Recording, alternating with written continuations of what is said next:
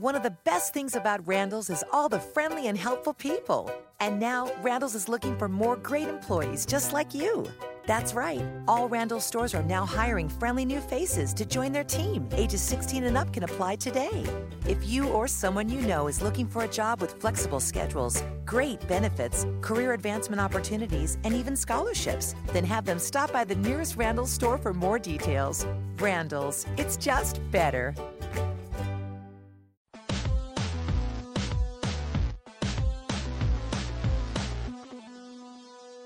Welcome to RealGM Radio. I'm Danny Leroux, your host, and so happy to have you with us for this episode. My guest is Seth Partnow, managing editor of Nylon Calculus, one of my favorites, and it was great to have him on. This was a very interesting time just with how it worked out with our schedules because last night's pretty massive Thunder Spurs game five, and what we've seen through the rest of the playoffs so far, and also you know, just kind of thoughts more generally on everything else. And for those of you who like timestamps, there will be timestamps in, I believe it's called the description of this, so you can do that. It runs about an hour and a half, and I hope you really enjoy it. Thank you so much for coming on.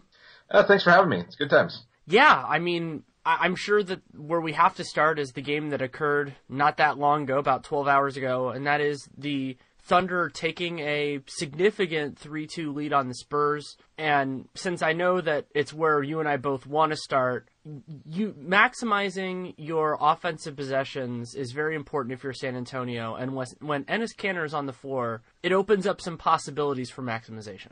It does, and it's something that you've talked about a fair amount. Is like there's actually there's there's things that he's good at defensively, and that's if you're going to try to just battering ram him, you know, in the post. He's a big, strong dude, and that's not really your best advantage. Yet that's when San Antonio, the last couple of games, it seems like when they've been going at him, it's been trying to have like Aldridge back him down. Whereas there was a, about a three minute stretch at the end of the second quarter and then a couple possessions in the fourth quarter where they ran, you know, right at the end of the second quarter when, when the Spurs went on an 8-0 run, uh, every shot but one, and the one was a, was a, a fairly bad Aldridge fadeaway that happened to go in.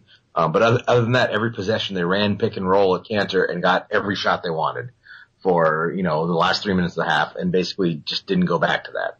And it's something that I think is worthy of consideration more often, which is that we often think about players as being good or bad defenders, but there are so many aspects of defense, just like there are so many aspects of offense, and certain guys are very good or very bad at different things. And another example of that from this series is if you give Dion Waiters a specific assignment and just say, hey, you stick on this guy, and I mean, sure, he'll get caught in some screens and things like that. He does a lot better than when you try to have him be a team defender.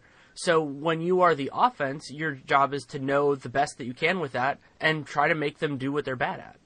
That's it's actually funny considering that you know Dion is a Syracuse guy, and yeah, I, it's just funny because you know coming from the, the the super team defense concept of that two three zone to, but yeah, no, you're not wrong. It's just it's just amusing that that's the case. Yeah, and so when you when you get into that, then what I, I ran it on this on Dunked On last night, but what's harder for me to take in that is that you, if you have a good enough system or whatever, then sometimes you can barely get away with not taking advantage of the, the other team's weaknesses. But the Spurs offense is not good enough to give them that luxury it's not the perpetual motion machine it was two years ago. That's a function of personnel, of personnel as much as anything else. You know, between the ascension of Kawhi and, and the addition of Aldridge and the, you know, the decline of their, of, you know, perimeter ball handlers really. You know, Parker's been, been good in stints this series, but not, not as consistent and Ginobili and even Patty Mills have just been far less good at kind of creating that initial crease that they used to be just so good at, at swinging the ball side to side and ex- exploiting, you know, kind of continuously.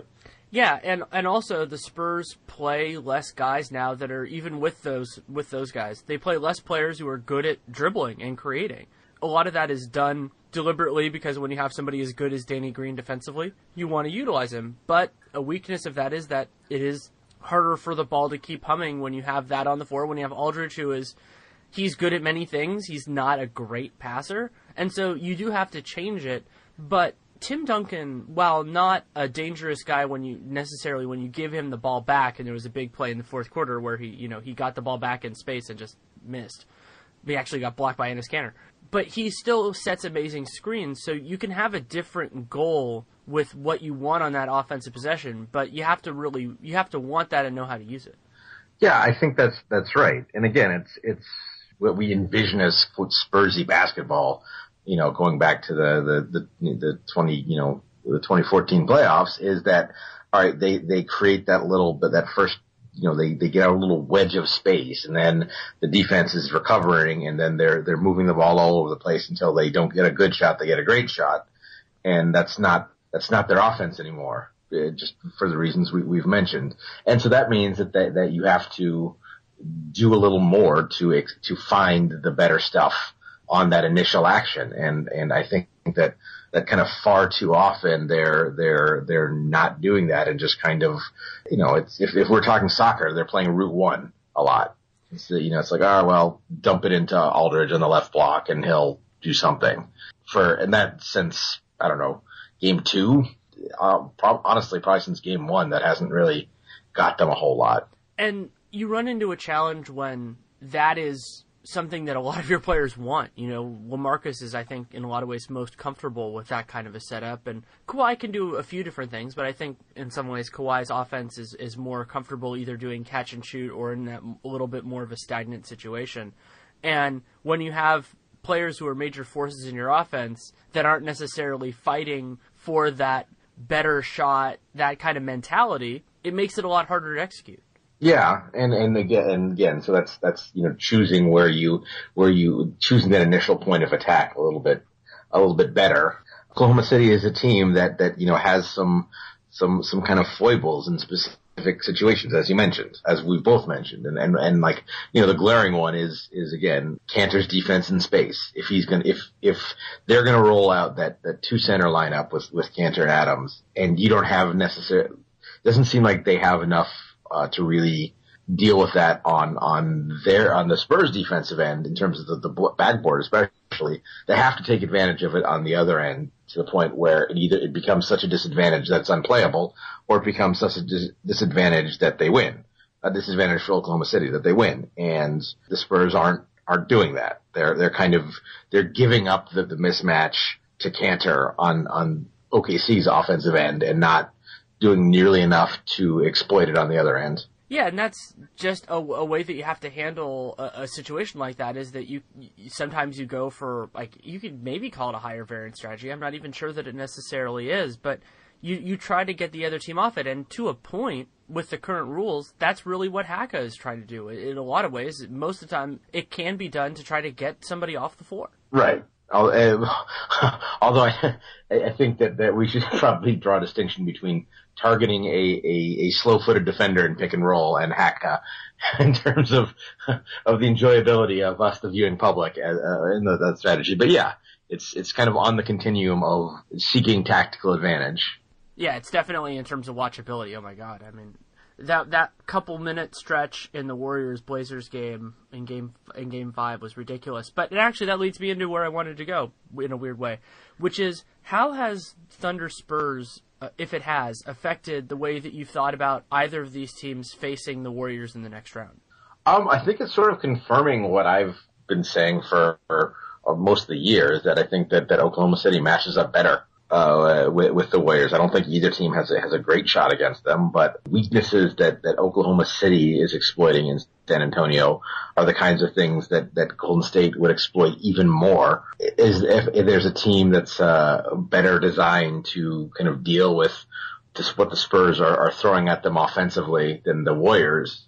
Um, I'm not sure the kind of the lack of athleticism defensively that is being exploited in, in on, on the backboards by Oklahoma City uh, is going to be exploited kind of in a by a rain of three pointers by by the Warriors. And on the other end, one of the things that we've been talking about with the Spurs is that they're kind of doing their own thing regardless of what Oklahoma City is putting out there, and that is death against the Warriors because the Warriors are good enough defensively that they don't have to make those same choices. And so if they can, if you can get into that, the Spurs ISO ball guys aren't so good at that that the Warriors will struggle to shut him down, whereas Oklahoma City's are quite good. Yeah, and that's and, and I think that's the you know the the sort of the puncher's chance. I'm kind of noodling over in my head who I think is a is a better all around player between Kawhi and KD. Um, I think in a matchup with the Warriors, the advantage that Durant has in kind of as a as just an individual scorer is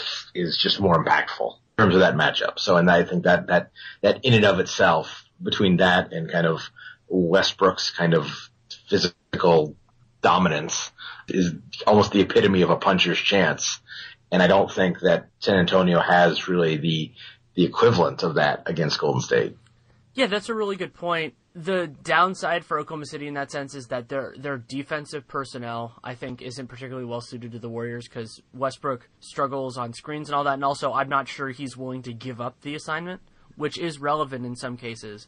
You know, like if the Spur, if the if the Thunder theoretically had a Danny Green, would they be credit would they credibly be able to say, "Hey Russ, you're going to slide over and guard whoever Klay or Harrison Barnes or whatever," and Curry, with his assuming he's you know healthy and all that, he does so well moving off the ball in particular and using using screens even as a ball handler that that could be a big issue. But I think the larger structural things really do run Oklahoma City's way as opposed to the Spurs.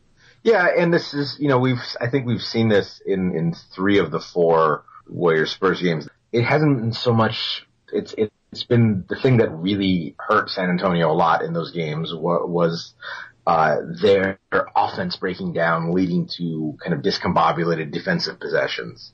Um, and that's why, yeah, the the, the Thunder aren't aren't going to be as good defensively in kind of set half court situations, but they're going to be reasonably close, and they'll just also be in conceivably be in less kind of our, our offense was just awful, and then we're slow getting back kind of situations. Then the Spurs have found themselves when they, you know, they've thrown the ball against the Warriors. They've thrown the ball over the gym. They've, you know, done some ugly ISO post ups. They've uh, had bad floor balance. Just a lot of just fundamental breakdowns that their inability to kind of crack the, the Warriors defense, the Spurs inability to crack the Warriors defense has has really imposed on their defense. And you know, it's not like Oklahoma City's defense has always been, you know, super sound, but at least they're going to put themselves in fewer kind of ugly spots than the, the, the Spurs have, you know, in that matchup so far this season. And along those lines, another thing that Oklahoma City does that the Spurs do not is pushing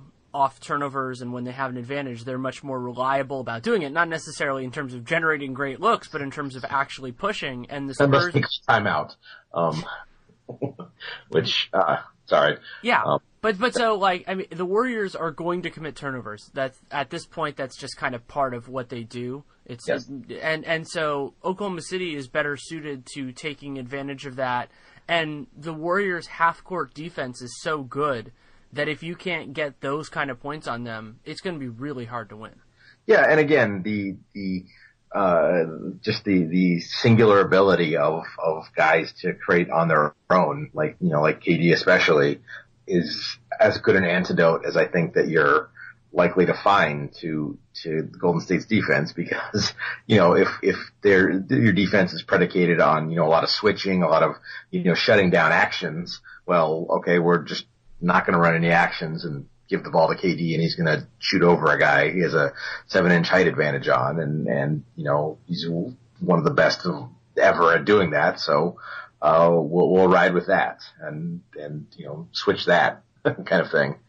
And, and that's, again, that's, that's the puncher's chance what we're talking about. Yeah. And I, I think the way that, the way that I think you and Nate both kind of put it when you did the Q and A, you were nice enough to do the Q and A that for the Athletic is this idea of of variance, which is that basically that you know whether or not, and I think the Spurs are a better team than the Thunder. The Spurs are are consistent, but they're consistently a little bit worse than the Warriors, whereas the Thunder can vacillate, and that gives you the puncher's chance.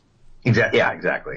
And also, like we said, just the, just the playoffs are are just much more about you know kind of direct comparison matchups on both ends of the floor, and and those run you know, in a, in a comparative sense, those are, uh, I would say less unfavorable to Oklahoma City than they are to San Antonio in, in that matchup. Yeah, I think that's a good point. And so something I've been thinking about, but haven't written or anything like that, but I think now is as good a time as any to throw it out there, is that I'm becoming more concerned about how the Spurs are going to look the next couple of years, and a big part of that is rim protection, which I fetishize more than more than most, more than most, more than most people, even in our part of this world, because you know Duncan's getting a little bit older, and they don't have anyone else, and while they have a lot of other great players, it's going to be very hard if whether Duncan plays and isn't what he was, or even if you know if he retires, heaven forbid, it's going to be very hard to get a functional replacement for that unless a guy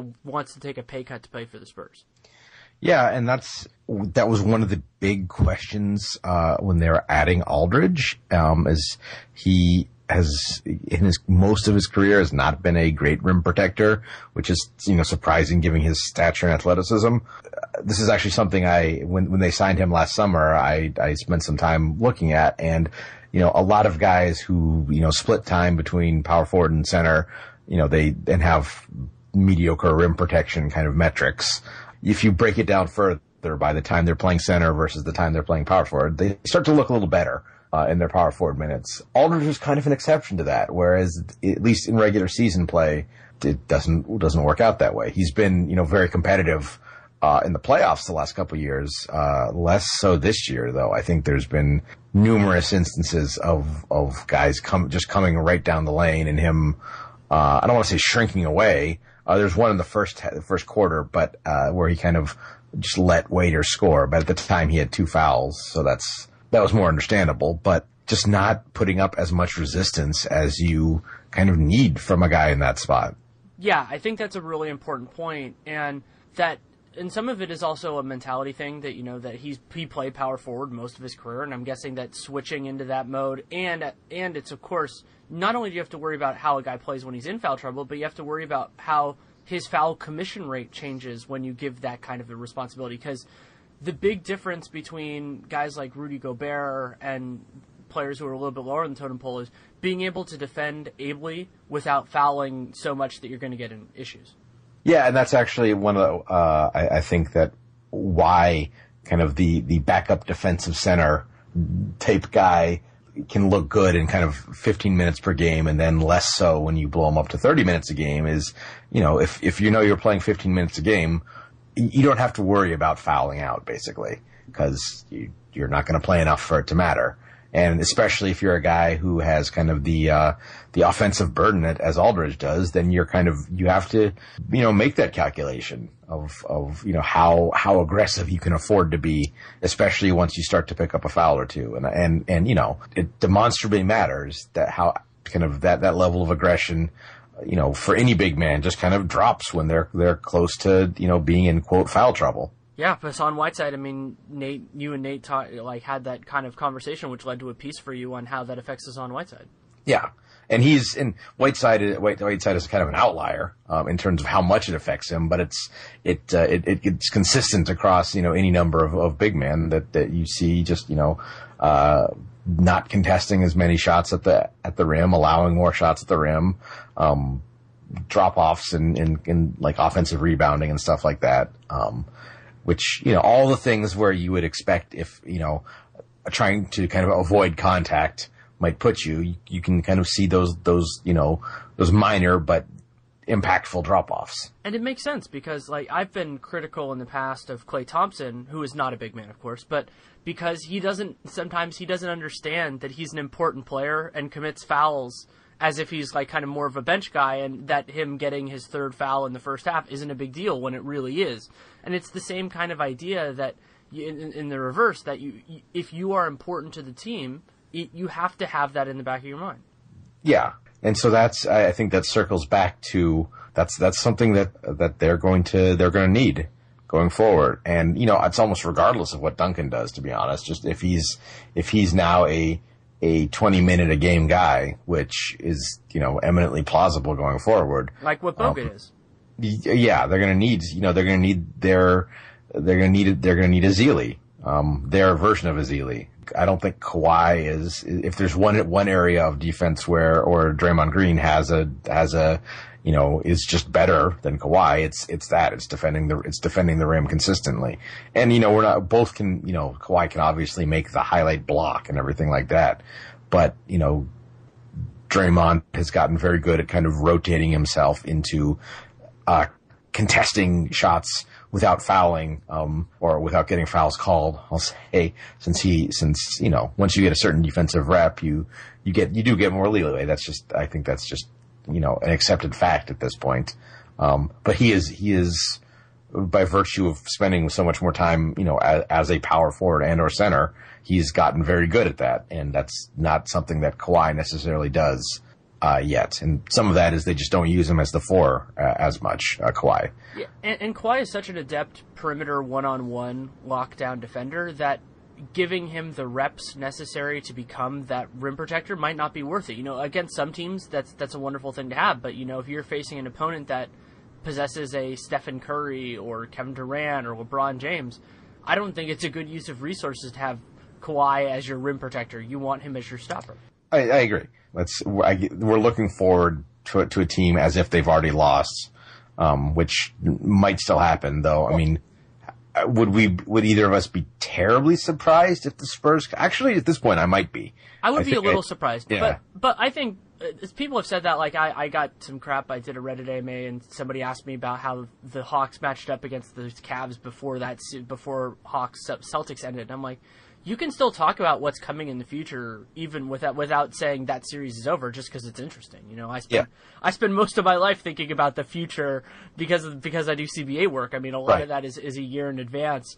But going back to the fouling idea, and this was another thing that you wrote an interesting piece on, and I think this connects with Enes Kanter, which is that in the playoffs in particular, but also at the beginning of games, players get away with more contact, and when you're backing down Enes Kanter, he's a physical dude. Like Popovich was complaining at one point in the game that he was giving Aldridge forearms, but they're just not going to call that in the playoffs. I mean, you know, Aldridge is Aldridge is ramming his back into into Kanter, and and they're not they're they're they're not giving that call either. So that's just you know, like you said, it's it's you know ir- irresistible force, immovable object kind of kind of situation, and and uh, yeah, I I haven't I haven't had a problem with how that's been that's been officiated. I'll, Yeah, I'll. I, I was thinking of it more in the Lisa. I think it was Lisa swinging her arms and Bart kicking, or was it the other way around? And then basically until, until they ran into each other. Right. Yeah, and and it, it's something that Aldridge has been used effectively against Ibaka a few times. You know, especially early in the series where he's kind of. It seemed this game that Ibaka did a did a, a much more concerted effort to keep uh, Aldridge away from his kind of left shoulder in the middle of the floor, and that limited it somewhat. But early in the series, it was just he was just getting backed under the rim repeatedly. It, it, I- it, I don't I want to say it's rich, but I, I think it's it's um uh I think Popovich is expecting a little too much if he's expecting that to be officiated differently now that Oklahoma City has has put a stouter defender on Aldridge to to, to kind of combat that. Yeah, I, I think that's a very good point. Have you been surprised by how effective the Warriors have been in the games that Curry hasn't played so far in the playoffs? Not at all. They're, you know, they're, one guy does not take a team from a 40 win team to a 73 win team. That's ju- just, no player in NBA history has been that good. Um, in, in, you know, the, you know, there, there's been guys who, who maybe take a, a, you know, a 15 win team to a, a, a 45 win team. LeBron. I think, I think we've seen, but those are, you know, that's, that's, that's, those are just kind of easier wins to get than, than the, the, than the other, the, than, than, you know, going, you know, not to the middle, but from the middle. So, you know, they're, if you had to, if you have to estimate, you'd say they're, even without him, they're a low mid fifties win team. And I think they played, they've played like that, you know, with, uh, you know, that, that team that can occasionally have some struggles, but also has, you know, just excellent defense to fall back on, and then a couple playmakers. I mean, two All Stars, two guys who are who are probably going to be, you know, All NBA second and third team respectively, and and, and that that hasn't come out yet. It, does It it come out not. today? But but yeah. Yeah. I think that the Warriors' defense without Curry has not surprised me. They have a lot of intelligent players as well as physically capable, but they've been able to get better offense. And of course, part of that is that they faced the Rockets, who were just a disaster defensively, and Portland that is incredibly inconsistent and usually not good. but they've been able to get they were able to get into their stuff more reliably than I thought they would, and a lot of that comes back to what I think people have misplaced with this Warriors team. They talk about the shooting, and of course that is incredibly important, but the unselfishness and the intelligence and the skill level of this team, top to bottom, is I think a, such an underrated part of what makes them incredible. No, yeah, absolutely. Again, it's it is the comparison that I that that uh, you know I, I think we've both been making is that it's this you know without you take Steph off the team, they're the they're the the '94 Bulls, not the you know the 2011 Cavs. The, not, the Cavs the year after LeBron left, but the Bulls the year after Jordan left the first time. Draymond and Scottie Pippen is is is not a bad comparison, I'll say. Um, in, it's in general, I quite like that comparison. And that was a really good team that was that maybe you know should have gone farther in the playoffs and is more remembered for kind of Pippen taking himself out of a game that Toni Kukoc then won than than for actually how good they were and how good he specifically was that season. But and, and plus, know, the league's talent level has been so watered down since then that that Bulls team would be dominant. you're dumb. I love how much you hate that. I just like I I hope I I hope I you know I'm actually you know like like like Barkley is not that much older than me, and I hope that you know in in a decade I am not yelling at clouds.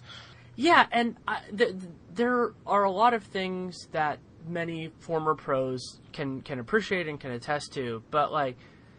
I, am not as knowledgeable, though I did watch fair, uh, watch some of it with '90s basketball. But like, they're talking about the idea of the physical rules, but the amount of physical prep and scouting that they do now is a huge counter the other way, and zone defenses as well like the, the there's different kinds of of uh, we might have talked about this before but there's different kind like yes there's not you don't have the situations where you know the quote like the jordan rules pistons where a guy comes in the lane and five guys just like punch him in the in the kidneys.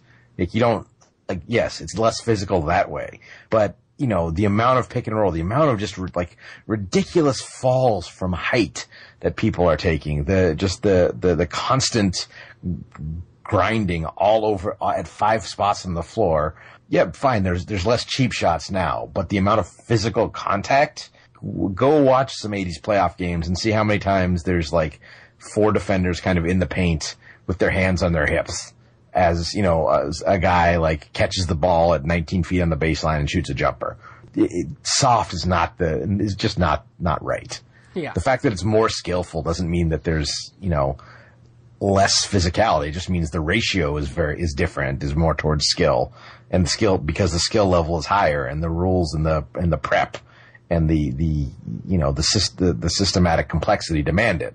Yeah, and you talked about falls from height, and I was thinking about the Hawks. Was that in Game Four or Game Three, where it seemed like every single guy on their team fell on their tailbone?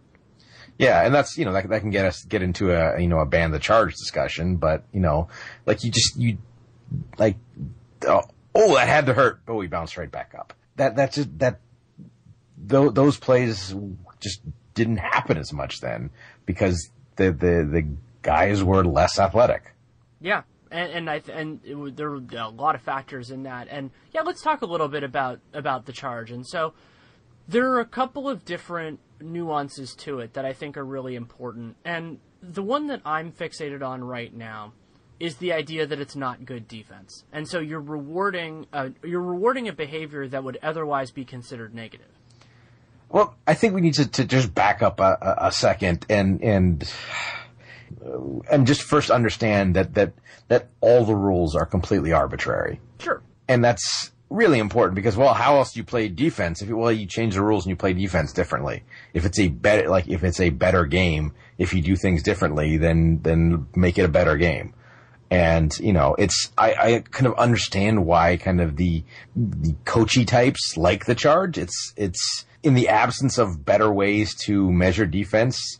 That kind of like visible, efforty, sacrifice stuff is a is a proxy, and that's you know I understand that, but that's visible efforting isn't always good defense, especially in a situation where if you're sprinting all over the court, you know, that might be your system, but it's, it's more likely that you've broken down somewhere else.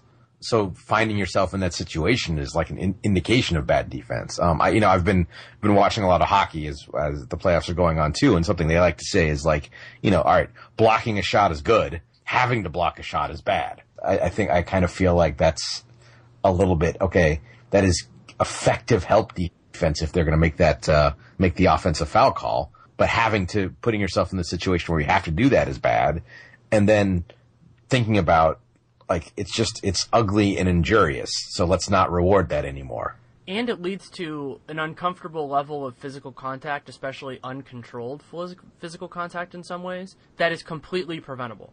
Yeah, and that's I think that's what I mean by injurious. Like the getting back to I think what was Game Four of the Hawks series. Like the the one play I think we're both thinking of is where you know Sefolosha was maybe slightly out of control, but going to the basket and like LeBron like jumped out uh, in the charge circle, and uh, Sefolosha kind of clipped him and fell on his tailbone, and and yeah, and and the the problem is is that under under the rules as written and enforced, LeBron's play was completely legal. Not that it was a missed call. It's like you like you've a, a play where a guy is like running and jump stopping into the path of a guy about to take off, and that's rewarded and encouraged. And I think that's something that should change. I think it's it's. I think that uh, that uh, uh, Big Waz of of Troop TV fame that has been making this point that it's it's a rule that probably that maybe makes more sense in you know high school and, and college level where the the consistent level of athleticism is such that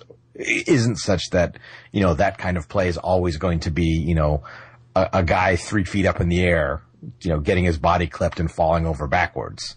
Right. It's uh. like, it's like the difference with the way contact exists in the NFL versus in high school and college football because when you separate out all of the people who are the best athletes, the nature of the contact between the players is functionally different. And another example, the one that actually crystallized it, well, I mean, was already pretty strong for me, was when Mo Speights, because I was there in person, when Mo Speights tried to draw a charge on Kevin Durant at half court at the end of the first half. This was in a regular season game last year, and that's what led to Durant's injury that kept him out most of the rest of that year.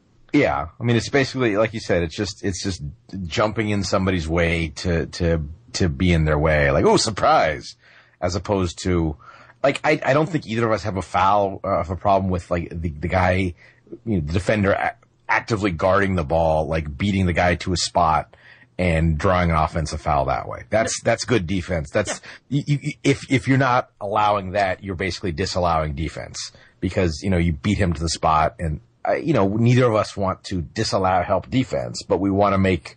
I think to not to speak for you, but speaking for you, uh, we want to make like help defense actually helping defensively, not just standing there. Like if you want to slide over, I I like the verticality rule. Uh, I think that's good. Jump up and contest the shot without like whacking the guy with your arms.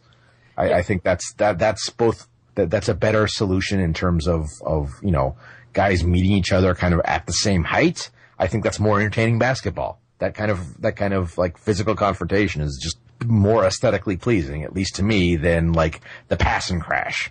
Yeah, like to me, to me, there are two things with that. One is the line for this, and people get when you say ban the charge, people get freaked out, like, oh, you're not gonna be able to play defense. It's like, no.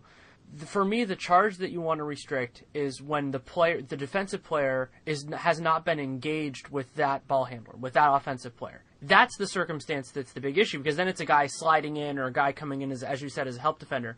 And then the other part with verticality, and I think this will come with time, but the refs are going to to get better at it, is I think a lot of players right now are interpreting verticality as being from the waist up and that like this is the most notable play for me with this was Cody Zeller on Dwyane Wade, and, a, and to me a horrible missed call when Zeller basically jumped forward into Dwyane Wade, but from the waist up he didn't move, so he's like, "Oh, I was vertical." It's like, no, that's a foul. You can't do that.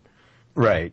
Again, I, I think that you know, ban the charge is is is a hyperbolic hashtag. We we we know that. I think it's just um, changing the sort of benefit of, of the doubt on that call more strongly to the offense. Like if a guy is standing there for legitimately standing there for, you know, two seconds and you just barrel into him. Okay. That's a foul. That's an offensive foul. That's fine. It's the one that I think we both hate. And I think that the charge circle, while well intentioned, I think, uh, leads to this, which is, all right, you've, like the LeBron play, he's jumping forward to get himself set outside the charge circle and that's that's the kind of thing that's actually causing a lot of these contacts is you know he's moving forward into the space that that is that is open as the guy is is gathering to jump. And, the refs then, looking at the circle too as opposed to necessarily looking at the contact. Yep. And that's and that's and that's you know it's you're asking a whole lot from from a referee to be able to you know all right where's his feet? What's his body doing? But you know all at the same time the same guy. And it's just you know I think a- asking them to perfectly adjudicate that is, is tough in the best of times. So let's err on the side of, okay, that's probably a block unless I'm absolutely certain pure economic terms that'll disincentivize the, the going for that play, which will make it less frequent, which I think from a, an aesthetic standpoint, we'd all like or at least the two of us would like. Yeah, I, I, think a lot of people, a lot of other people would too. The way that I would describe what an offensive foul would look like is more like I believe the term in college still is a player control foul, which is basically when the offensive guy is out of control and barrels into a dude. That's a foul, and to me, like that should even, depending on the circumstance, you know, like that could be a foul even in the circle if the guy's, you know, just not doing, you know, the guy just runs into another dude. It's not like, oh, you're in the circle, therefore, you know, this kind of contact is fine. You you can get into ways that that work it out. But I, I don't think the college interpretation is necessarily right, right. But it's it's the mentality, not the interpretation. Right. right. And yes. And really, what you're looking at with with all of the kind of rule rule adjustments that I would consider. I'm also I'm a fierce advocate for the FIBA goaltending rule, and a part of the reason I'm an advocate for it is it's way easier to officiate. No, that's a that's a fair point. The FIBA offensive goaltending rule, especially, is one that that that I wonder like what that looks like if we start to see with with everyone playing as consistently above the rim as as happens in the NBA. Um, if we would start to see some fairly gruesome hand injuries. We could. Um, That's certainly um, risk. You'd also see Andre Drummond become so much more valuable as a player. Oh my goodness. But the other the other aspect of that actually I, you'd see what you'd see is you'd see Reggie Jackson becoming more valuable as a player because he could his his his alley oops to Drummond just are, are actually his shots. Which yeah, that's amazing. Yeah, you, it's true. You could theoretically do that.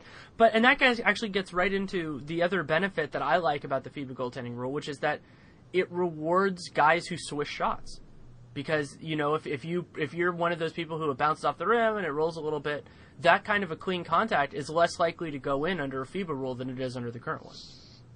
Sure. Could call that the Aaron Afflalo benefit because Aaron Afflalo, as much as I love the guy and went to college with him, he makes a lot of shots that went off the rim first. it's actually a, a, friend of mine a couple years ago was uh, was working with kind of early versions of some of the SportVU data, and he uh, he estimated that on jump shots, about um, only about eight percent of shots that hit the inside of the rim end up going in, and about four percent that hit hit the outside of the rim first. So I just thought that was that was interesting, and and I, I, haven't confirmed that, but that's that I, I just I, I, thought that was an, an, interesting nugget to throw in there.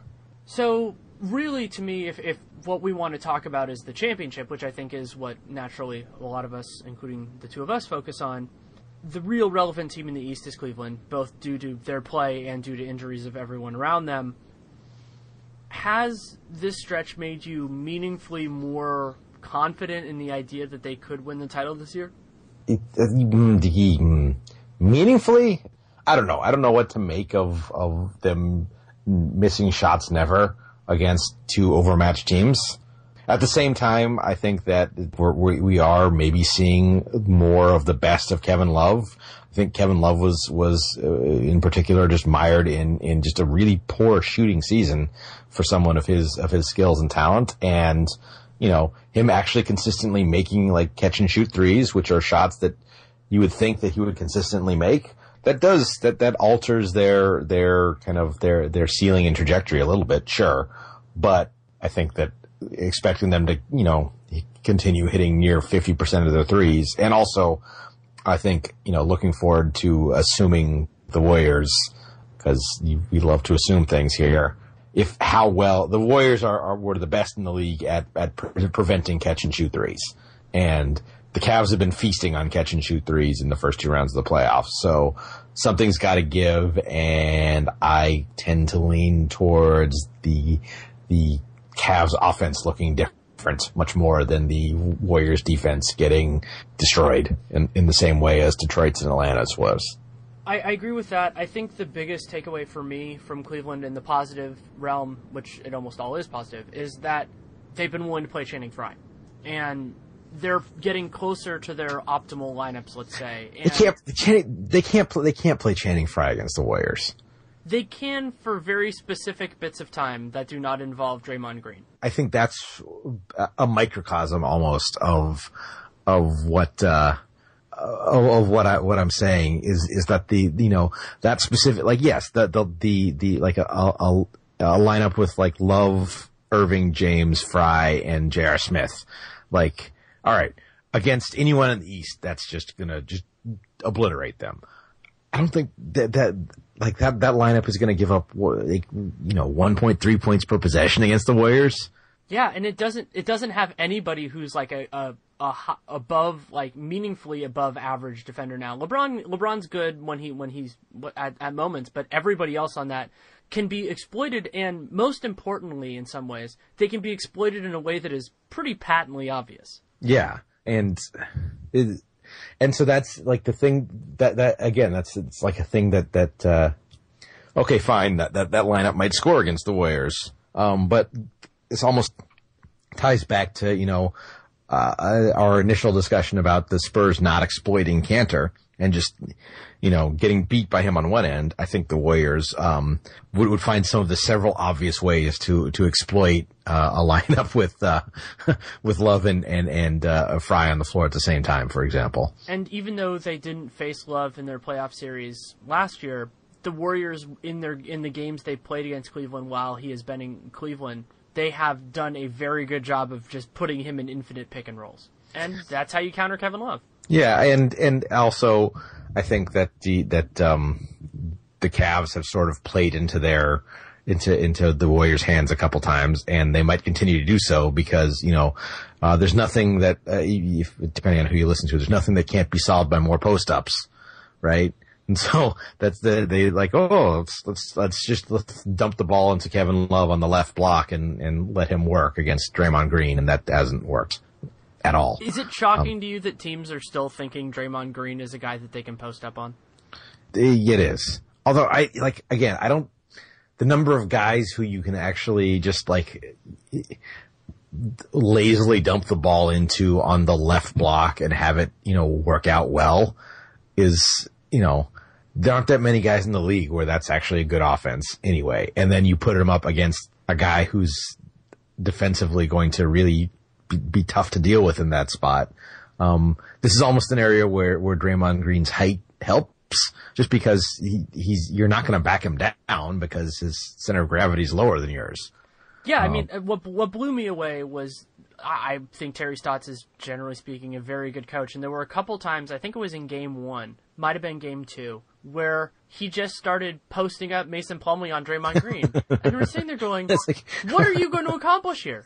Mason Plumlee is not good at this. Draymond Green is very good at this, and you're putting him near the basket. I was just sitting there going, how is this happening? Yeah, it, I, I, I don't know. I mean, yeah, it's, it's, and and again, I, especially in the Christmas Day game, I think that uh, that uh, that Cleveland really just tried to tried to work that, and it just did not work out well. Now Love is playing better now, but I still think, especially like um, better conditioned, skinny Kevin Love, that's just that's not a that's not a position of that's not a, an avenue of advantage for them really Uh, for for Cleveland right now. And a big concern for them in that way is that they can't exploit they, can't exploit the Warriors switching as much because their their smaller guys have pretty good size except for Steph. And I mean Steph has decent size for a point guard, but you know, like if Klay Thompson switches on to Kevin Love, Kevin Love will be able to do certain things, but he's not going to be just manhandling Klay And the Warriors, especially when they're in those small lineups, they can help and switch and, and everything else so quickly that what you have to do against them is you have to make quick decisions and you have to make intelligent decisions. And that is really hard.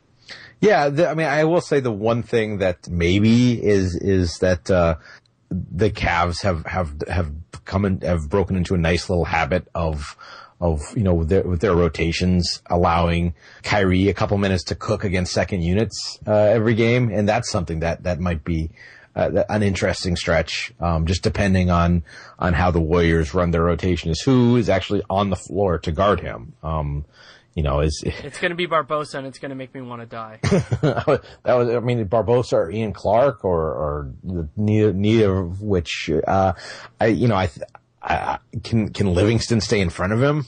Um, No, or, probably or, not. or does, or the most likely response is to kind of split up Klay and Steph and, and just have, uh, make sure Klay is in the game when that's, Yeah, you'll probably invert their rest. So, so Yeah. basically what the Warriors have done, and they've and they've done this switch before, is Klay usually sits at the end of the at the end of the first quarter. He sits for like the last three minutes, and then usually the first couple minutes of the of the of the second, and it's the same general pattern in the fourth.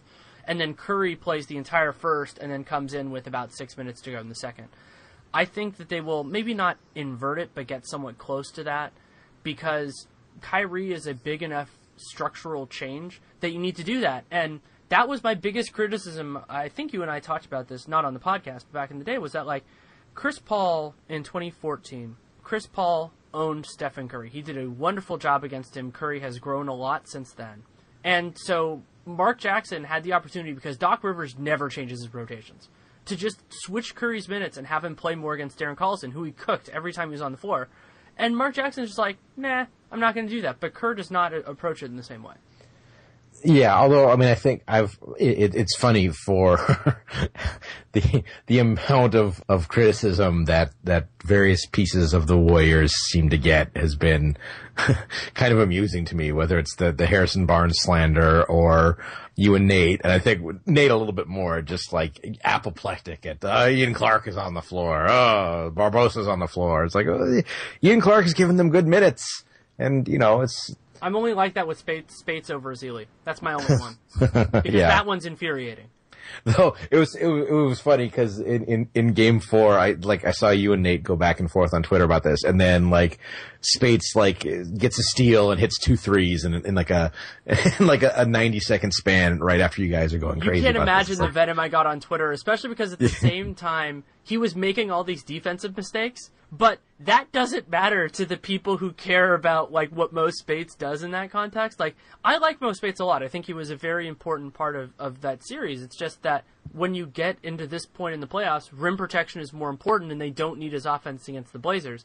And so he gets those six points and then he gives them back on the other end, but nobody cares about that because he got those because he got two threes. He didn't give them back on the other. end. He gave back three of them, so he's still. He gave back three buckets, which count as two. you know, and at a certain point, of course, you know, dealing dealing with everybody else is a part of our business, and just like owning up that I, you know, I, I thought that the Spurs would exploit Enes Kanter, and they haven't. You know, some of that, of course, is that I think they've missed some tactical things, but also you have to give a lot of credit to Enes Kanter. He's played incredibly well. Yeah, I think, and that's it's funny that we. I think that the that that that you and I and a couple other people have probably spent much more time on what what San Antonio did wrong than what OKC did well. Part of it is just because the stuff that OKC did well is like it's the stuff that OKC does. Like they have great isolation scorers, they have physical talent that can crush on the offensive boards. So it's like, it, yeah, OKC did OKC thing, OKC things well, and we they treat they those won. as we treat those as structural constraints, basically. Yeah. And, and, but it, it's the, you know, to get back to that game a little bit, like the, the, like the Spurs losing track of the shot clock a few times, the Spurs, the Spurs not playing to the whistle, bad game, like one of the, the most important plays of the game, which hasn't gotten talked about today is kind of when, uh, the, the, the, the Thunder were, were, had a baseline out of bounds with like six seconds on the shot clock and they end up like having to throw like a bailout, uh, pass to, to, uh, to Adams kind of sort sort of posted up on Danny on Danny Green at like 15 feet, and instead of just you know staying solid because he's got five seconds to defend, he like Green like jumps over the top and goes for the steal and gives up a dunk, and it's just like Which, you know which he had done either, which he did either just before or just after on Durant. Oh, is it just after? And it actually worked, but that doesn't work on Steven Adams. yeah, it's you, you've got so much farther to go to get around Steven Adams than to get around Kevin. Durant. Yeah, he's a, he's a Well, and uh, also they had pulled they had pulled Duncan right before that play. He had made the block on Westbrook to create that to create that baseline out of bounds.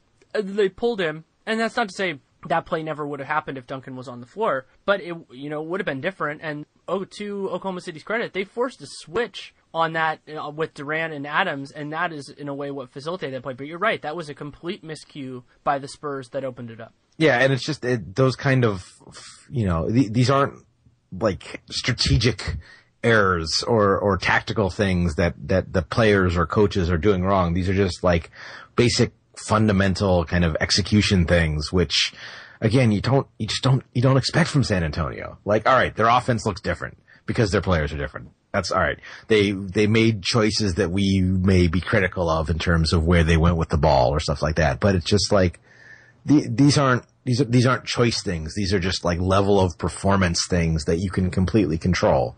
Like you, it was twice in the fourth quarter that they just, you know, they, they, they got an offensive rebound off an air ball with like eight seconds on the shot clock and then just completely brain farted that, that, you know, oh, we gotta, we actually have to do something, not just back it out and dribble for six seconds because, oh wait, there's the buzzer and and you know the the play where admittedly usually it gets it gets uh it, it gets called a shot clock violation but like west there's one where they shot an air ball as the as the clock was expiring and westbrook like dribbles th- through all five spurs who are standing and scores.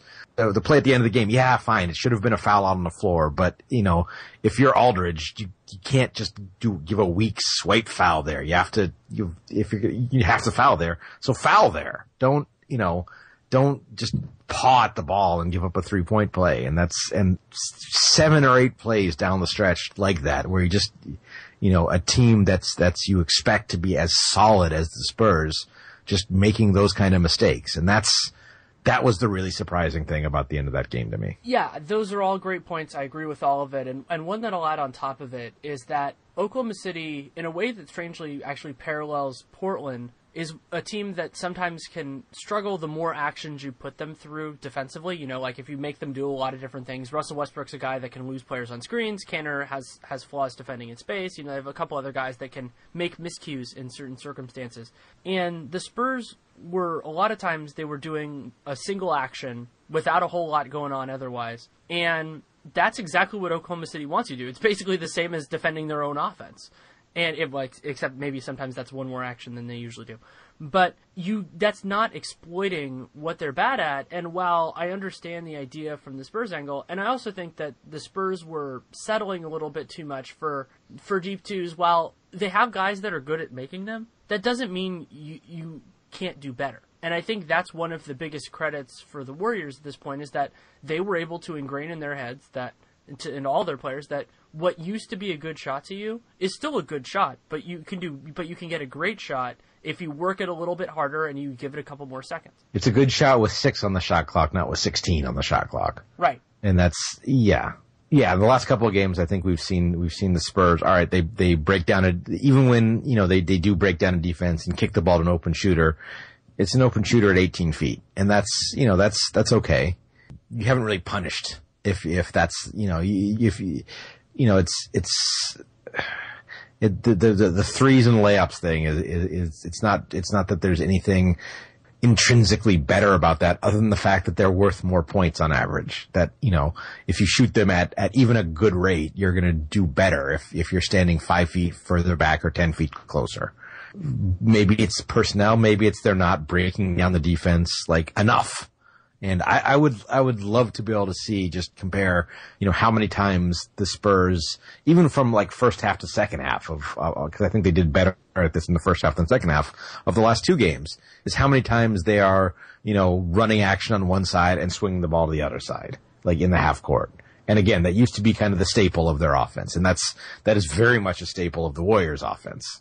And they just it just doesn't see. It seems like the ball gets on a side of the floor, and stays there. And that, and that's, like you said, that's, that's leaving Oklahoma City in a position where they don't have to, you know, make these, make these reads and adjustments as the play is going on because it's all right in front of them. Yeah, that, that's a great point. So I, am just wondering because we don't talk about it as much now as we do sometimes during the regular season. I find myself a lot of times in this, while I'm, of course I'm appreciating what's in front of us, thinking about the insanity that is coming in July. Do you are you able to focus on May, or do you catch yourself every once in a while thinking about what's coming up? Uh, you know, as teams get eliminated, you start to think a little bit about what they're doing. But right now, I have enough on my plate right now that that just the game the games in front are uh, are are kind of are kind of the focus. Yeah, that's true. And and also I guess for me part of it is that I've been writing these off-season previews for the Sporting News and we made the decision with my editor and I that we were going to do start from the best teams and go to the worst. And so I think what that has done for my timeline is that I just with all these teams that are being eliminated, I've already like worked out their cap cap situation. I've already done all this stuff. So I've been running through it for or even like a month and a half, depending just depending on, you know, what which team it was and when I wrote it. And it's going to be wild, but at the same point, it's so it's so kind of unpredictable and the, the landscape is going to change so quickly that it's not really about predicting it. It's just going to be fun. Right. Ah, yeah, and so that'll be, and, and also with the shorter moratorium, that means the moratorium will be done by the time summer, by the time Vegas Summer League starts, which will be fun. Yeah. Okay, so we're we're about a month into the playoffs now. What players have really impressed you in terms of like maybe that they showed you something that you hadn't seen before? Off the top of my head, Cory Joseph has been a guy who is who has been like he I've I've liked him all season. I thought that was a good signing for Toronto in the offseason. I thought they had a lot of good signings in the offseason and he's been certainly you can almost argue he's been their their I, this might be going too far, but he might have been their best player throughout this this Heat series. Um, uh, Valanciunas probably has been their best player, but now that he's out of the series, he might have been their their their best kind of uh, with the the degree to which uh, Lowry and DeRozan are struggling, you know. So so that's that's one guy who's certainly Norman Powell for me has done. I thought he's done a nice job. He's, he's, he's definitely done a nice job. Um, Dwyane Wade. I thought I, have been. Oh, so, yeah. I've been so pleased Yeah. with with Wade. He was one of my favorites when he was younger, and the fact that he's been able to go back at 34 and pull out this kind of a performance, and he's done a lot better defensively than I thought he would as well. Um, the guy who has been super enjoyable the last little bit has been Al-Farouq Aminu. The difference between scared to shoot Al-Farouq Aminu and like, yeah, I'm going to shoot that and I'm going to make it Al-Farouq Aminu has been just super fun in terms of, cause that's, that's like, uh, Adi Joseph, your editor, had pointed out that he's kind of always had, had sort of a, a funky, deceptive handle. And now that it seems like he's made enough shots that guys are actually closing out on him. He's getting a chance to use it a little bit, and that's kind of been fun. He's had some some some good finishes at the rim, some some good driving kicks. Um, so I, I I've enjoyed that. I think what what you're seeing from him offensively is not necessarily in terms of role, but just in terms of skill set, is what I think Aaron Gordon should be looking at in the future. Is just a guy who can hit that shot, and then guys have to close out. And his handle isn't terrible either, and just make two dribbles and a smart decision. Two dribbles and dunk on everybody because that's a But yeah, because that's all he needs. But Yeah. same idea. I don't know. I think um, in some ways Kawhi has been just enormously impressive. Because he just has plays that you're just sitting there going, how? Like that one where he had like an, a, a backhanded steal Yeah. in was it I- game three? Yeah, I, yeah. I think That it was was game game four. four. Yeah, it's, it's like I, as I put it, he's like he's catching a frisbee. Um, it was just kind of reaching out to yoink and and and snap. Um, and just like my, my perhaps my favorite play of the playoffs is the is his like two handed dunk all over uh, Steven Adams. The one Like, where he was- lost the ball and got it back and still Yeah. on him. Yeah, and and then just like his like some of these offensive rebounds where he's just like, you know, suction cupping the ball to his hands. He's been he, he's obviously been been been been very impressive. Um, and and for me, Damian Lillard, like just the fact that he had a couple of those just indelible. I'm gonna make my shots. I'm and doesn't really matter what you do. I, I love when he can pull that off. and this is this is I'm gonna eat eat a slight bit of crow uh, here. Someone who's been like certainly in this current series has been you know more effective than I thought probable has been Dion Waiters. I still don't think is good, but has been very good against San Antonio. So there. Well, I, th- I I agree with you, and I think that with him and Bo- and with Kanter, there's a very important lesson here, which is that players who are limited and who have who have flaws, if you can do a good job of minimizing what they're worst at and accentuating what they are best at, they're very solid functional players. You know, like there there are things that Dion Waiters can do. Again, an, another guy with a low center of gravity, I think he can do well with that. Who's you know can be inattentive as a help defender. So you put him in an assignment that makes a lot of sense. And then offensively, you kind of have to deal with him just taking yellow shots and sometimes doing that, doing that kind of stuff. But players like that are so talented. I mean, Enes Kanter, as much as you and I have both ripped on him, is an in, immensely talented individual. We only have three years of data on this because it's the sport has only been around for three years. But his SportVU defines, or the, the public SportVU stats define uh, con- contesting a rebound as being uh, within 3.5 feet of the ball when it's when it's secure. That's basically arm's length. And so one of the stats I've liked to track is kind of a chase percentage, like how often you're just in the area. And I think that's actually a, a pretty good measure of how active someone is on the offensive boards. He, uh, when he was on the floor, 42% of, of available offensive rebounds he contested, which is, uh, in the three years of SportVU, it's like, uh, almost 10% the highest of anybody. Just, uh, just, uh, uh, Tristan Thompson has always been very impressive. He's he was at, at like 34% this year, something like that.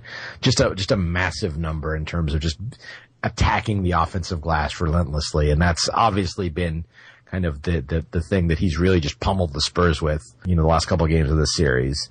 And so that's, you know, okay, maybe we're devaluing that that aspect a little bit, but if you can you know, grab someone was it was it Nate maybe who said that like with Adams and and and Kanter on the floor they had like sixty percent offensive rebound rate last night. Uh, yeah, Dan Feldman tweeted out. Nate mentioned it that their their offensive rebound rate with Yeah. Kanter and Adams was sixty one point five percent last night. Yeah, it's it's impossible to construct a good defense if you're giving up sixty percent offense. if if your defensive rebound rate is you know forty percent, doesn't matter almost how badly the other team might be shooting because they're just like playing volleyball, and eventually the ball's going to go in.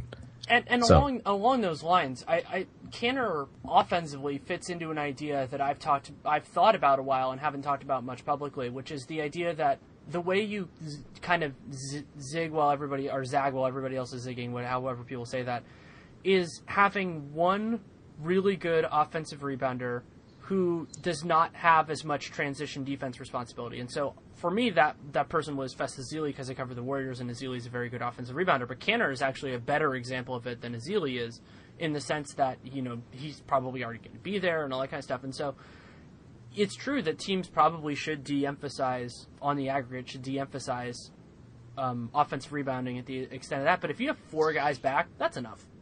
I, you know, I I'm not I'm not sure I agree with the, with the the should thing. Yeah, I should think- might be a strong word. Yeah, I, I mean, I think that you know there there is a trade off there, and it's hard to you know it's hard to totally parse it out. But I, I have a strong suspicion the league has probably gone too far in the transition defense direction in terms of of, of and, and and I think we're kind of we're kind of seeing that in the playoffs with how big a weapon the offensive rebound can be.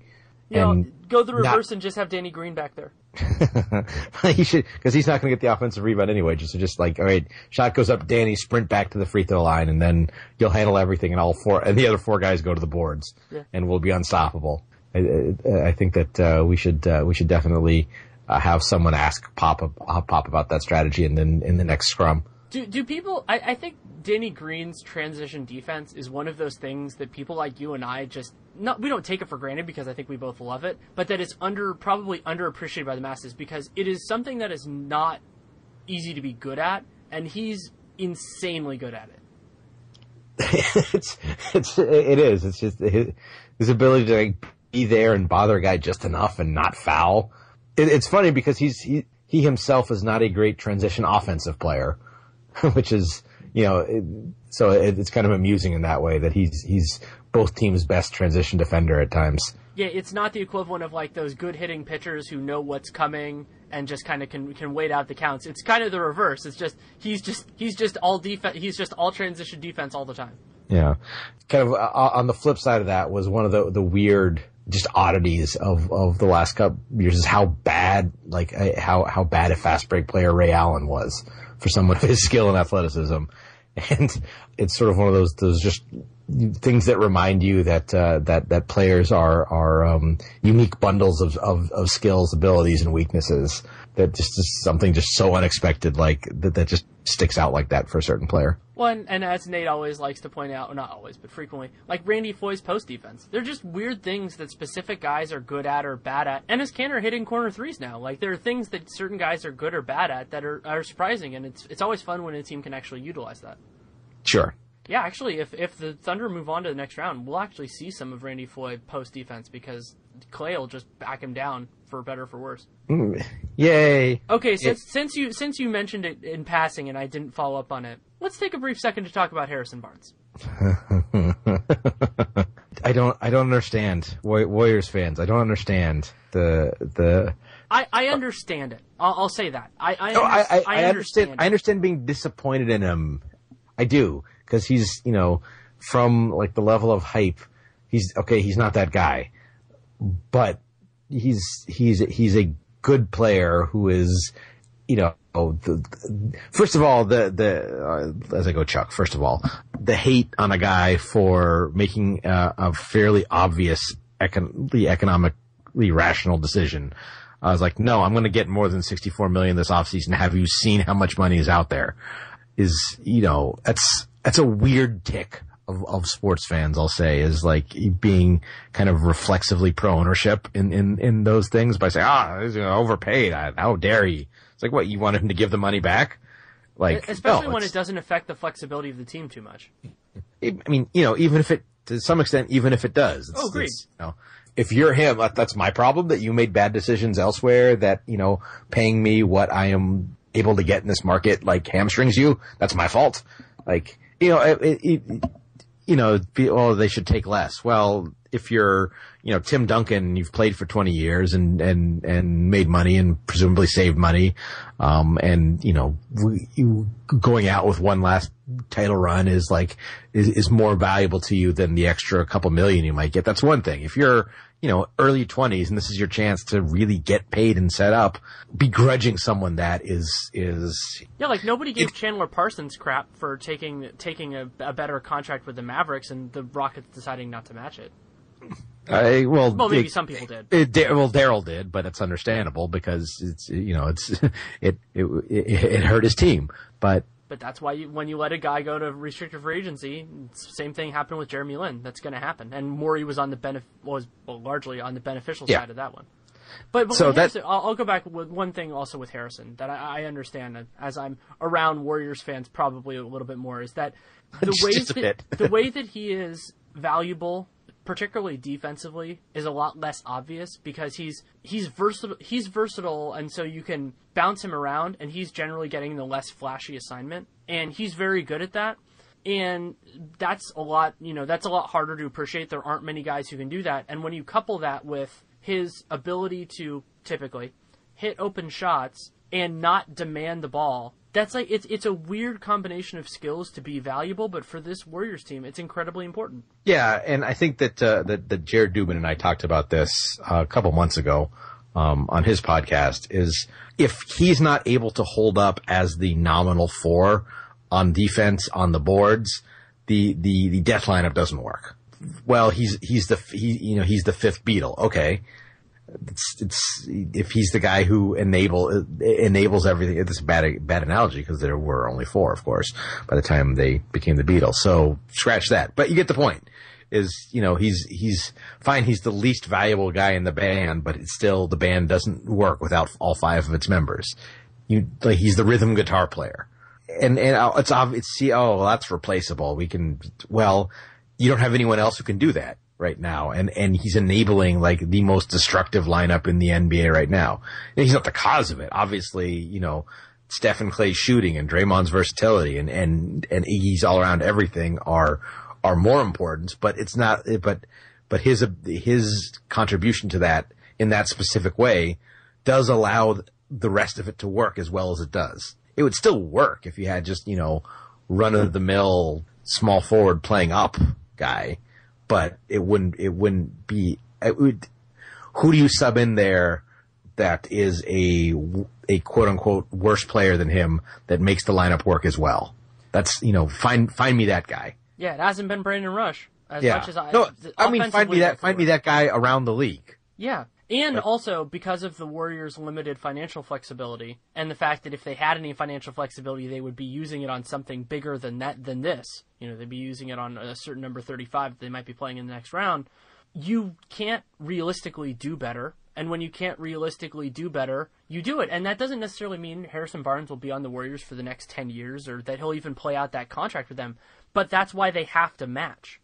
I, I mean, I don't know if they- they have to match, but it's it's I mean, you, you've, as we've just talked about, you've kind of been studying this a little bit more than I have, but, uh, he, he's a, a, a decent, valuable player who, through you know circumstances not totally within his control is going to get paid a lot this summer, and that's that's somehow clouding the judgment that he's somehow not valuable to this team because he's not Draymond Green, even though they were drafted you know twenty something positions apart, and it, it, um. Well, he should be better than. Well, you gotta, you know, you got you you lucked into a you know a top twenty player in the league in the second round. That that's not something you should hold against the guy who is a a, a somewhat disappointing early first rounder, but by no means a bust. But the, but it seems like that it's it's taken almost personally that that he's he's not quote that guy. Plus, since Curry's contract is rising and Bogut and Iguodala's fall, Curry, if if they re-sign Barnes, Curry's only going to be the fourth highest paid Warrior this next year instead of being fifth. Yay! that yeah. it, it's going to be it's incredible. Like I wonder if anybody's going to do this, but the surplus value that Curry has provided on this contract could be the highest of anybody in league history. Uh, maybe. I, I think that, uh, that there was definitely some years where, um, it was, you know, famously an issue and the amount of money is, is different and, and everything like that. But, but I think I want to say that like some of those early Bulls teams, Scottie Pippen was making like, you know, three and four million. Well, yeah, and I exclude rookie contracts with this because rookie yeah. rookie LeBron, like he yeah. was an All Star by the second year and he was making peanuts. But yeah, no, but I mean those were that was like his second second contract, and he was yeah, you know obviously a very different environment, but still like yeah, but still yeah, obviously Curry making you know yeah, basically half the max when he's you know the best player in the league is is ridiculous, but it's that sort of ignores the fact that the contract when signed was a risk on both parties' parts. Right. Um, and it's worked out. It's hard to say it hasn't worked out well for both of them, by the way, because I think, I think given you know Under Armour, um, Steph is doing fine. So and they wouldn't have gotten Iguodala if Curry signed for more. Right. And and, and that's worked out.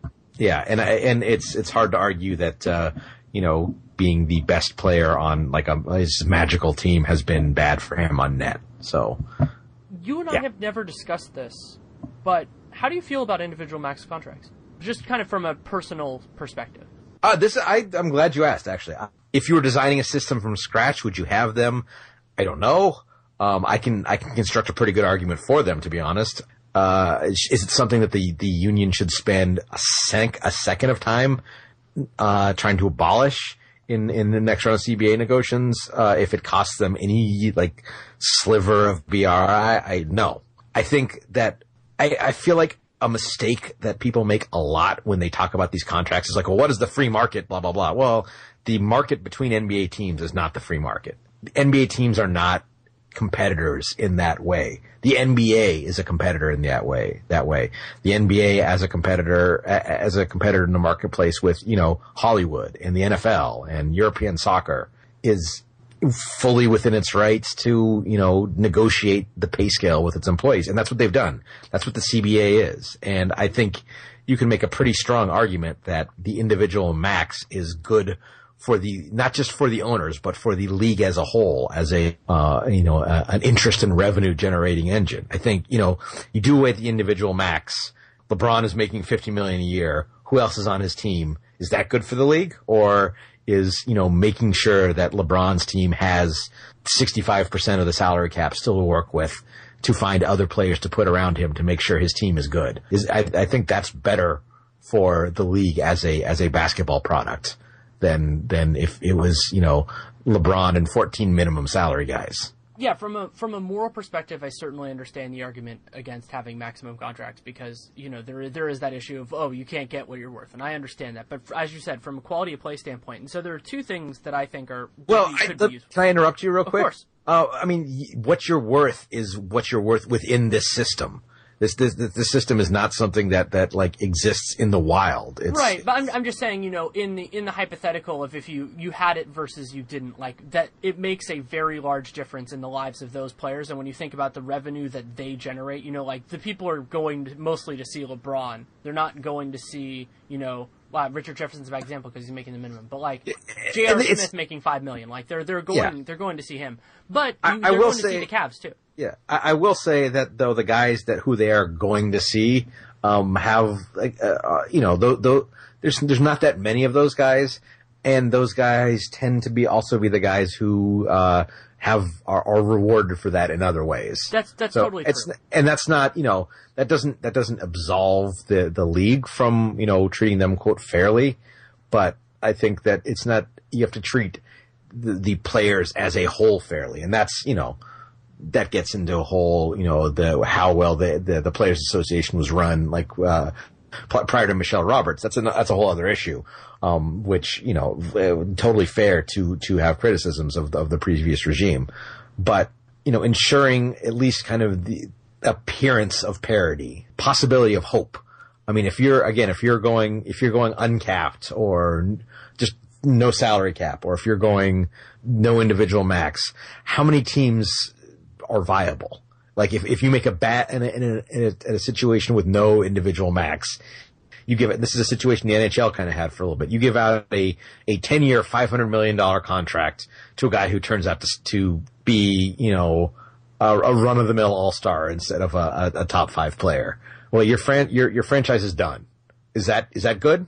For, is that good for the, the league? Is that good for the, all of the players in terms of, I mean, if if the Knicks had been able had without say the Stepien rule, if the Knicks had been able to make even more trades over the years to you know hamstring their their future efforts, is is that good for the league as a whole? If like the, the New York franchise can do that to themselves, is it good for the league as a whole? If in an uncapped system, if pick a number of teams, ten teams probably just aren't aren't viable competitively, they're just not. Um, in the American sporting system, in the European sporting system, uh, you know, with promotion, relegation, much stronger ties to, to localities and stuff like that, maybe it works. And it, it, it does work on some level, but does that work in, in kind of the American sporting scene where you have, you know, other options to go to? Yeah, that's a Um, great point. what is the NBA better off if if if 20 teams, if 15 teams are are really viable long term? I I don't think so. And and so I'm very reticent to say to say these big sweeping changes to to to kind of privilege privilege the the you know the, the 10 or so guys who don't really need the help. Um uh is, is a good thing. As you know, that part of that is is me being selfish as a basketball fan. I think that more games are better than less.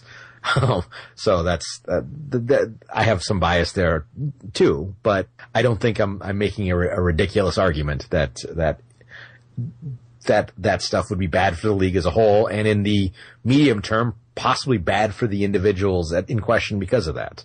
Yeah, I think that's a really good point, and that's why the two reforms that I would push, and I've done this. Uh, this was actually in an early, I think it was in a mid-level exceptional piece actually that I wrote.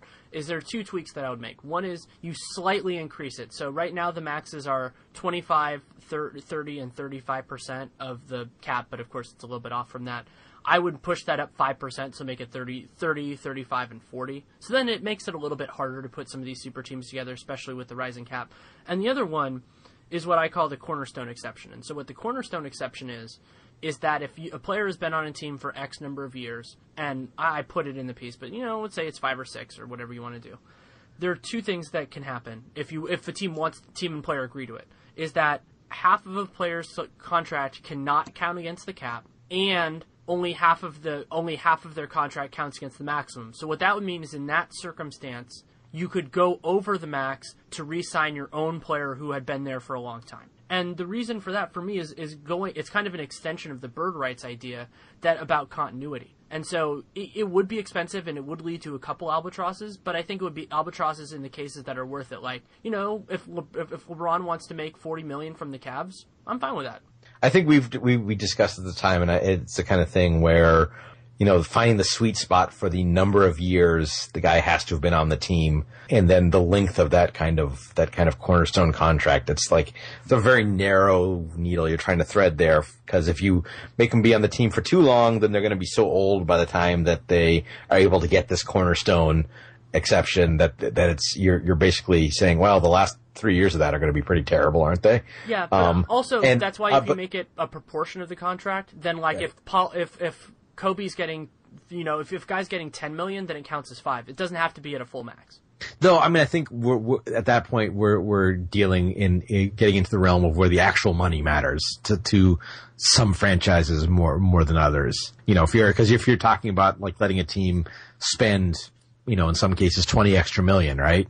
For X percent of the team in the league, that twenty extra million, that's that's a that's a that's a chunk of change, you know, as compared to their their revenues. So I don't I don't hate the idea in principle. It's just the the um finding that sweet spot of like the right number of years and the amounts and stuff like that would would take a lot of very careful study. I think. Yeah, I, th- I think that's definitely true. And as we've seen with the CBA, small things can have very large consequences. So you absolutely have to think everything through. Indeed. Uh, anything else you want to discuss? Uh, I don't think so. Uh, it's uh, it's it's a pleasure as always, and this, this might be uh, might be my last time on for a while, he said portentously. Yeah, um, and, and I'm not going to comment on that, but it's yeah. been an absolute pleasure. Let's enjoy the rest of the playoffs, and hopefully we get, uh, the, hopefully the, the, the Cavs that we've seen so far in the playoffs show up in the finals, and we get a good finals. Absolutely. Thanks again to Seth Partnow for taking the time to come on. You can read him at the Nylon Calculus and numerous other wonderful outlets, and you can follow him on Twitter at Seth Partnow, S E T H P A R T N O W always a pleasure talking with him. One of the smartest people around, especially one of the smartest people I get. I'm lucky enough to get to talk to, and it is true that this is going to be a, a really fascinating rest of this year. And I'm thinking a lot about July already, and you know, off-season previews are ongoing at the Sporting News, and it's really exciting to kind of see all that. You can also read my work on the Warriors at The Athletic. That's theathletic.com slash sfbay and a lot of work of other great people, including a Q&A that I'm going to try to make a, a, a, frequent feature, not a regular feature like timed, for The Athletic. And the first one was Nate Duncan, Seth, Andy Liu of Golden State of Mind, Jared Weiss of CLNS Radio, and myself. And it was a lot of fun and to just kind of have talk about some of these bigger questions, and that's up on the site. And yeah, it's it's it's a pleasure to do everything else. Of course, Dunked On is going on, and it, a great way to support any podcast that you listen to, but uh, hopefully mine, is to subscribe to it, download every episode, put a rating and a review on iTunes. People actually do look at that, and potential sponsors also do, and it, it, it really does help, and we appreciate it. Also, if you want to interact with me personally on the podcast or whatever else, you can hit me up on Twitter at Danny Leroux, D A N N Y L E R O U X, or you can email Danny Leroux NBA at gmail.com. I read everything. I respond to as much as I can. I am regrettably behind right now, but as all of you guys probably know, guys and girls, I am very busy. So that is what happens. But I do promise I read everything. If I get something in my inbox, I do read it, and I always want to give thoughtful responses. So if I if I do that, then you know, then it takes a little bit of time sometimes, and I, I, I hope that you understand that, and that I also don't promise to get back to everything. But I really do appreciate it, and gotten some really nice notes in the last little bit, and it, it's nice to just know that people are getting something out. Make your 4th of July sparkle with a little help from your friendly neighborhood Randalls. You'll find great deals on grilling favorites and more. Everything you need to make any summer gathering festive. For a delicious cookout, shop with your Remarkable card and pick up 80% lean ground beef in the value pack for just $1.99 a pound. Limit four packages. And get a sweet deal on fresh strawberries, blueberries, or raspberries, two for $3. Tastier meats, sweeter produce, better celebrations. Randalls. Proudly serving Texas families since 1966 and that are appreciating it. And I've also gotten some requests to do more of things like the off-season off-season previews like I did with James Ham and I did with Derek Bodner and those will absolutely be coming. I, it will be on the teams that I find the most interesting. I will not hit all 30 teams. I'm not even going to come close. I'm going to do, you know, let's say about 5 or so of the teams that I think are most compelling.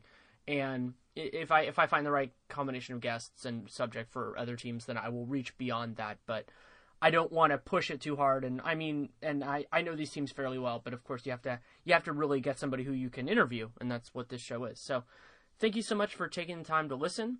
Take care and make it a great day.